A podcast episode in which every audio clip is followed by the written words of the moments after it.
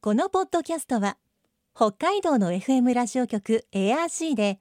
毎週日曜日午後6時30分から放送中の番組を再編集してお届けしています。世界の憧れ北海道ブランド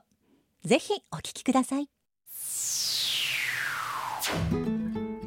今世界から注目される北海道。この番組では北海道が世界に誇る自然文化産業などをピックアップ。北海道の持つ魅力や可能性をゲストの方に伺います。お相手は鈴木舞です。今回のテーマは札幌国際芸術祭。3年に一度札幌で開催される特別なアートのイベント札幌国際芸術祭。今回は1月20日から2月25日にかけて行われ世界の最新アート作品と出会うことができます。今週と来週は札幌国際芸術祭事務局統括マネージャー細川あさみさんに札幌国際芸術祭とはどんな芸術祭なのか。どんな会場があってどのようにして楽しんだらいいのか。そして新たな試みなどたっぷりとお話を伺います。今日のお話のポイント鈴木舞のマイポイントは200年。世界の憧れ北海道ブランド。この番組はあなたの明日を新しく北海道創価学会の提供でお送りします。今週と来週は札幌国際芸術祭事務局統括マネージャーの細川あさみさんにお話を伺っていきます。細川さんよろしくお願いします。よろしくお願いします。それでは札幌国際芸術祭ってそもそもどういったきっかけ、まあ、どんないきさつであの開催されることになったんですか？実は札幌国際芸術祭の大きなきっかけになるのが2006年はい、に札幌市は創造都市札幌うん。っていう宣言をするんですね。はい、でその創造都市札幌ってなんかご存知ですか？あの私アートステージ今まで結構見たり仕事で関わってきたりしてるので、はい。そういうところでちょっと耳にしたりしてましたね。でもなんかちょっと捉えどころないですよね。なんか私も初めなんか創造都市札幌ってあなるほどそういうものがなんかあるんだなと思って聞いてたんですけれども、なんか実はその創造都市の考え方っていうのはどうやってやったら、まあ、都市とか町とかが、まあ、豊かにそれこそまあ成長していくんだろうっていう考えた時に、えっと、ちょっと前の時代だとたくさん物を作ってたくさん物を売って、はい。まあ、お金を稼いだりとか物をどんどんこう発信していくこと自体が都市町を成長させていくっていう考え方だったと思うんですけれども、実は創造都市っていうのはさらに一歩進んだ考え方で、うん。人々の本当想像力はい、とかアイディアっうん、ていうもの自体が本当は町のパワーになってそれで町が変わっていきますよっていう考え方自体が、まあ、創造都市っていう考え方なんですね。でその宣言を実は札幌はしていてなのでこう本当皆さんの活動自体が本当町の原動力になっていく都市ですと。うんその背景がまあ2006年にも発表されて、まあ、宣言されていて、はいでそこからさらにその世界的なつながりっていう形で創造都市のネットワークというのが世界的にあるんですね。はいでさらに実は札幌は2013年にユネスコってあの世界遺産とかで登録されて、そのユネスコの創造都市ネットワークに加盟をすることができたんですね2013年。でそこその、えっと、ユネスコの創造都市のネットワークというのはいくつかこう分野があるんですよ都市の特徴づける。例えば食もあったりとか、まあ、デザインっていうのもあったり、でもその中で実は札幌はメディアアーツ都市ということでその大きな世界的な創造都市のネットワークに加盟したというのが2013年というのが芸術祭の1年前になるんですね。はい。でそれがまあ大きな後押しになるんですけれどもその2006年から2013年の間に札幌市としてもじゃあそういう文化的な芸術祭みたいなことが必要なんじゃないかっていう議論が起こるんですけれどもあとほんと街の中の方たちアートに関わってる方たちも国際的なまあ芸術祭っていうのが札幌でまあ開催されたらいいんじゃないかっていうムーブメント動きというのが、まあ、街の中の市民の方にも発生し札幌市としてもそういう考え方が生まれてきていてそれがまあ本当重なった形という形で、まあ、2013年のその大きなユネスコ創造都市ネットワークの肩書きがついたということが、まあ、大きな投資になって2014年に第1回の芸術祭というのが始まるんですね。ですのでなんか急に始まったっていうわけで実はなくて、はい、かなり本当に多くの方とかあとまあ札幌に住んでる方たち自体もそういうまあ世界的なアートというものにまあ接する接してみたいっていう本当ムーブメントが重なったことで開催が決定して1回目が実は開催されたという背景があります。はい、実は結構長い助走期間があってだったんですか？はい。私その2014年に初めて、まあ、1回目の芸術祭が札幌で開かれた時に、最初にパッと聞いて芸術あの札幌アートステージのすごいやつかなみたいな感じのことを最初印象として思ったんですけれど、はい、まあ、今のお話聞いてたらあ全然あ別物なんだなと。そうですね。あのアートステージってすごくいろんな方がいろんな形で参加できるようなす、ねはい、すごく間口が広い、うんうん。あのアートに接する機会を提供するようなものとして毎年開催されてると思うんですけれども、あのまあ札幌国際芸術祭というのがあって、はい、国際的に活躍してまあ一線の方を、まあせっかく3年に一度の機会だからまあ本当呼んできて、はい、でこのもう場所で札幌に来ていただいて新しい作品をまあ発表してもらいたいっていうことを考えているので。3年に一度こう世界からすごいアートが来るぞと。そうですね。それを札幌でもう直に目にすることができますよという。そうですねでもやっぱり実は札幌ってその現代美術館っていうものってないんですよね。はい、なのでなんか本当に3年に一度だけでも面白いものをこここの場所で札幌のにいる、はい、いながらにして、まあ、見られるっていう機会、っていうこととしてやっぱり芸術祭捉えていただけると嬉しいですしあとまあすでにちょっと始まっていてまあご覧になった方いるかわからないんですがちょっとこちらもそういった気負いで作ってみたんですけど、うん。はい、ちょっと皆さんどう目に映ってるかっていうのはちょっといろいろお聞きしてみたいなとっていうところはありますね。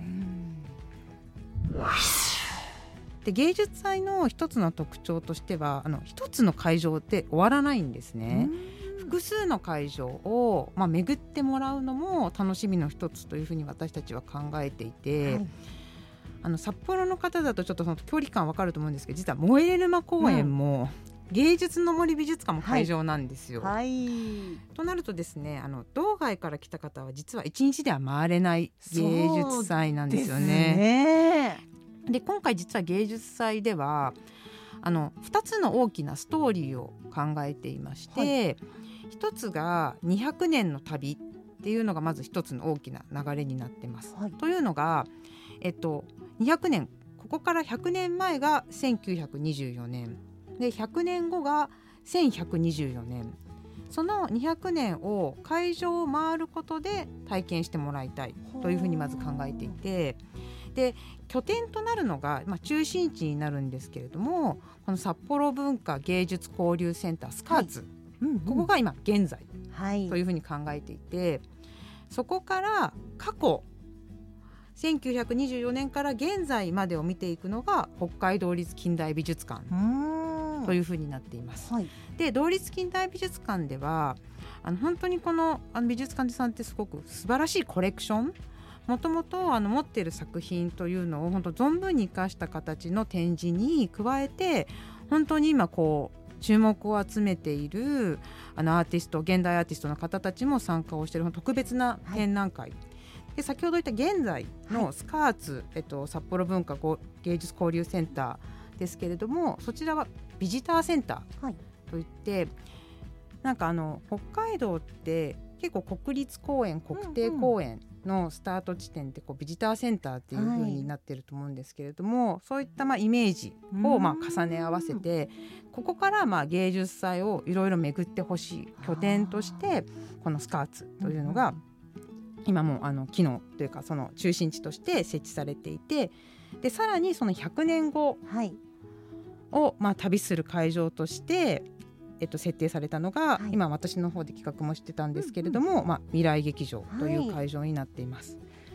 ここはあのそうですね現在から100年後を考え皆さんに本当に考えてもらいたいっていうような作品が展示をされているので、はい。ぜひ皆さんで確認しに来てもらいたいと思うんですけれどもあの東一丁目の劇場施設、はい。これが今回未来劇場という名前になってるわけですそうがなんです。なんでかなと思ったらそういうことだったんですか、はい、やっ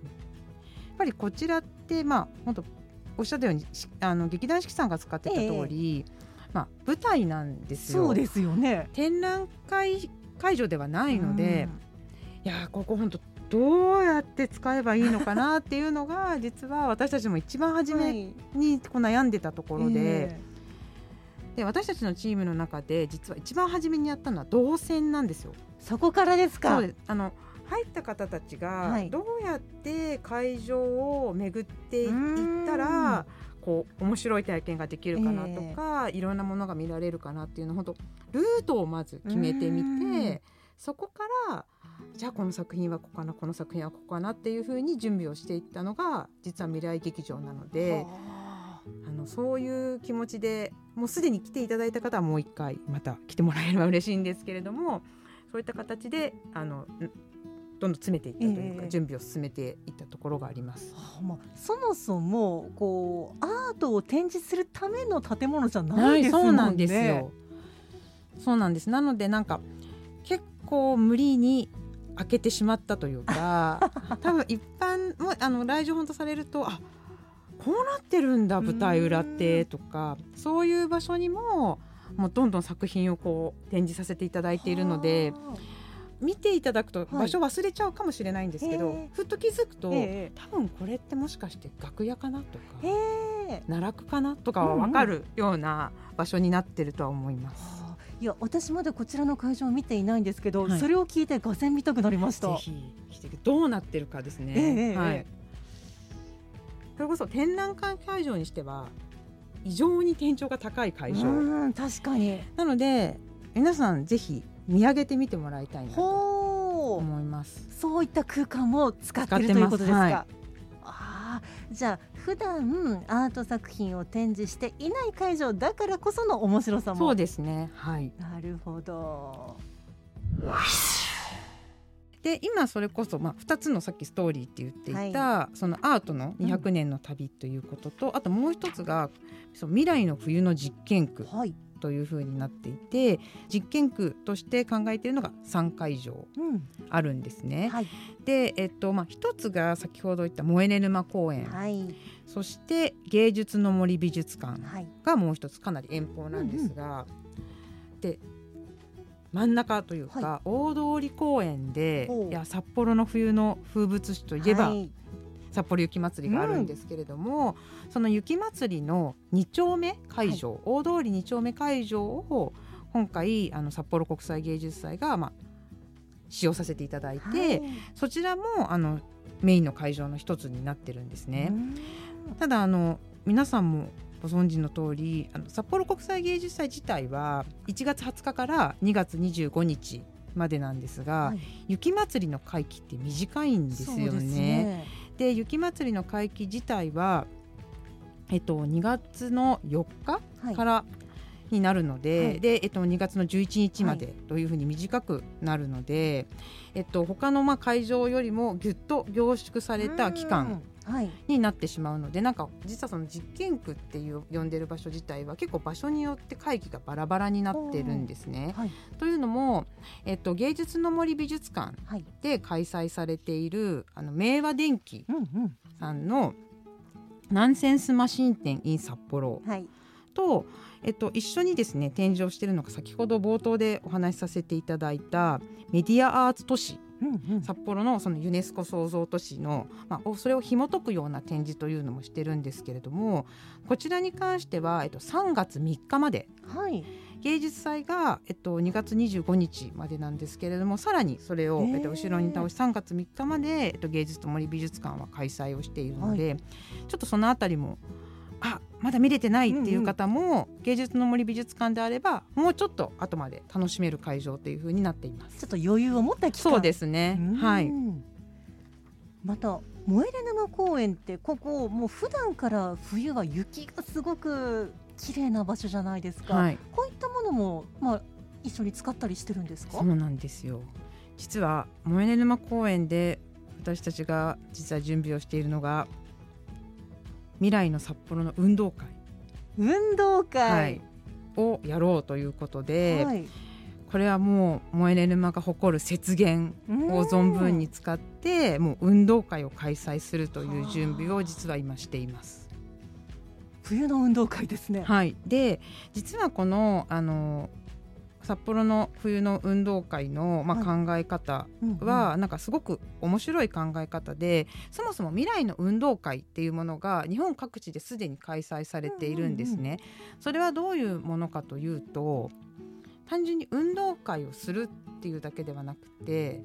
実は競技から作る。さらに競技をするための競技の道具はい。から作ろうっていうことですでに道具を作るワークショップというのを、もう開催を重ねてもう、えっと、道具はできている、はい。でさらに今度は一緒にそれを道具を使って競技を作っていくっていう準備を、運動会の前からずっと続けているんですね。でその道具を作るにあたっては例えばセンサーであるとか、うん。プログラミングっていったようなものを駆使した道具なのであのなんか玉入れの玉とかではなく、例えば動いたらセンサーが動いてうんうん。光ったりとか何かに反応するようなものというのが道具としては開発されて、うん。それを活用して、まあ、雪の中でどんな競技をできるのかっていうのを今考えているので、はい。あのまさに本当に皆さん参加する方と一緒に競技を作ってさらにそれを運動会として思いっきり楽しんでもらう。はというようなプログラムになっています。あはい、今こちらのあのガイドブックには未来の札幌の運動会はい、萌えれ沼公園で2月の23、24の2日間、そうなんです。これ実際にあの競技をやってみようということですすか。でね。はい。で特に23日は本当競技を作る。はい、そしてそれを実際に運動会でやってみるのが24日っていうふうになっていて、こちらまだまだ皆さんこう募集をうん、はい、していますので、ぜひ参加していただけると嬉しいなと思います。うん、世界の憧れ北海道ブランド。今回のゲストは札幌国際芸術祭事務局統括マネージャー細川あさみさん。今日のマイポイントは200年でした。今回の札幌国際芸術祭は200年の旅。未来の冬の実験区という2つのストーリーで構成されています。私細川さんにお話を伺った後未来劇場を見に行ったんですがこちらは200年の旅の未来の方。100年後を旅してきました。さあ次は過去。近代美術館にも行かなくては。来週は細川さんに札幌国際芸術祭の楽しみ方を伺います。さてこの番組では皆さんからのメッセージをお待ちしています。番組の感想やあなたの思う北海道ブランドなどぜひお寄せください。クオカード3000元分を毎月抽選で1名の方にプレゼントしています。詳しくは番組のホームページをご覧ください。北海道ブランド。そこには世界を目指す人たちの知恵と情熱があります。来週もそんな北海道ブランドに元気をもらいましょう。ご案内は鈴木舞でした。世界の憧れ北海道ブランド。この番組はあなたの明日を新しく北海道創価学会の提供でお送りしました。